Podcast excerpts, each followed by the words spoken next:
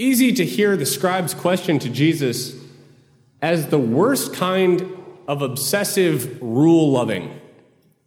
Jesus, what's the best commandment? What's your favorite rule? Which rule do you like following the best? In that line of thinking, we might also see God as some kind of celestial traffic camera. He's just waiting to catch us unawares and then mail us a nice little ticket. It seems like God is saying, You better love me, or else. How does it make sense for God to command us to love Him? Does love make rules? Do husbands and wives make rules for each other? You better love me. Does love ever command? The answer lies here. Only love can command love. Anything else is coercive. But in the Gospels, throughout all of Revelation, God, love Himself, is the one who commands love. What's happening here is a command is becoming an invitation and an answer to a question. God loves first. And then we ask, what do we do? How do we respond? You shall love the Lord your God with everything that you have. That's the command. And we, human critters, can only love because God gives us the love to love Him with. He gives us the ability. He gives us His own love to love Him back.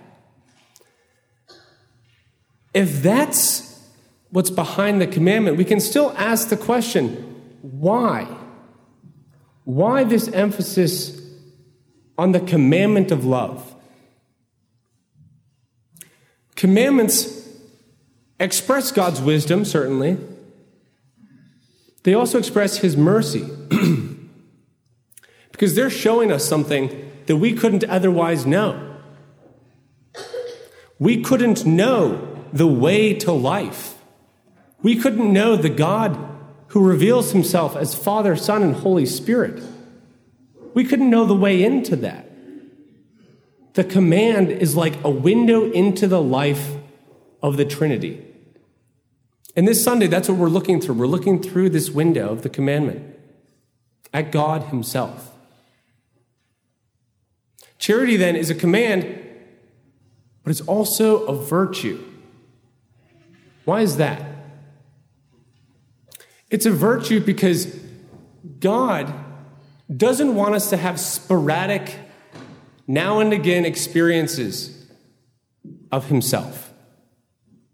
A virtue gives us a firm and stable way of knowing and loving God, of receiving Him constantly.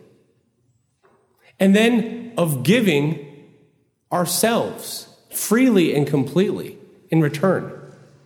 Not from time to time. A habit of virtue is constant.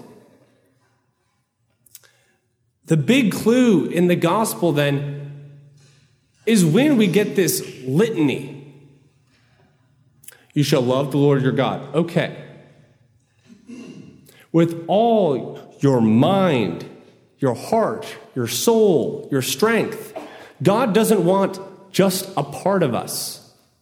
He's not speaking to just the most spiritual part of us, the Sunday part of us, the religious part. He's speaking to every particle of who we are. It's all meant to be engaged, it's meant to be set in motion. God isn't the traffic camera because if the Christian life is a highway, there's only a minimum speed limit. God is only worried about us loving too little, not too much. He wants us to love as strongly as we can, to go as fast as we can towards Him. That's what the Christian life is about.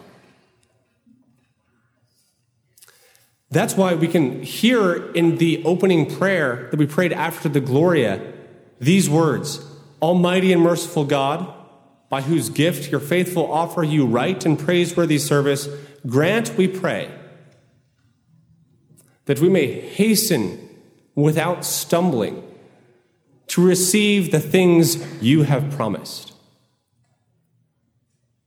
To hasten, the love of God makes us move with speed and energy.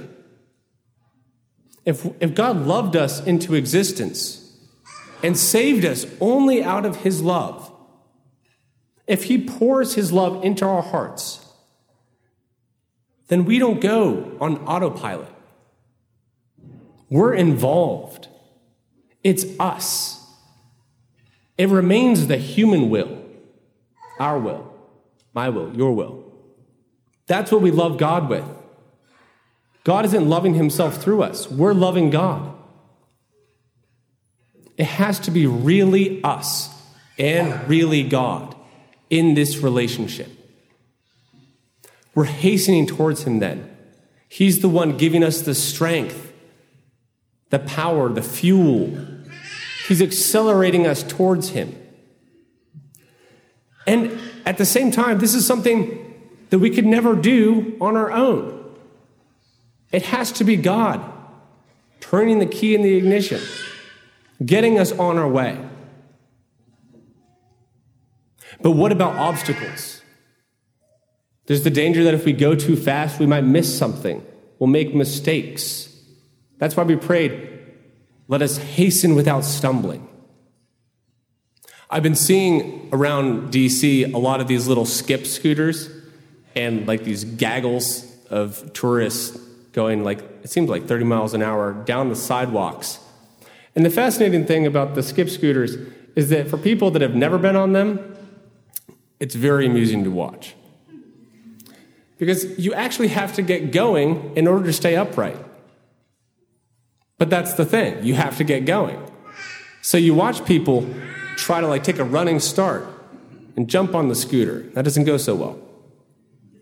It's also like riding a bike. You're going to fall off if you go too slow. It's going to topple right over. How is it then that we stay upright in the Christian life? How is it that we don't stumble? We stay upright if we allow the power of God to keep us moving. The moment we start to slow down and worry, avoiding the potholes, that's when we lose the speed, we fall over. We lose trust in God's love for us. The Christian life isn't like walking down the sidewalk and trying to avoid the cracks, trying to avoid sin. The Christian life is so much more than avoiding sin.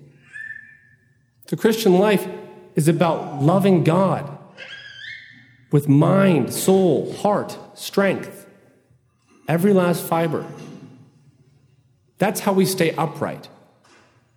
Of course, if we love God, we will avoid sin because we don't want anything to come between us and God.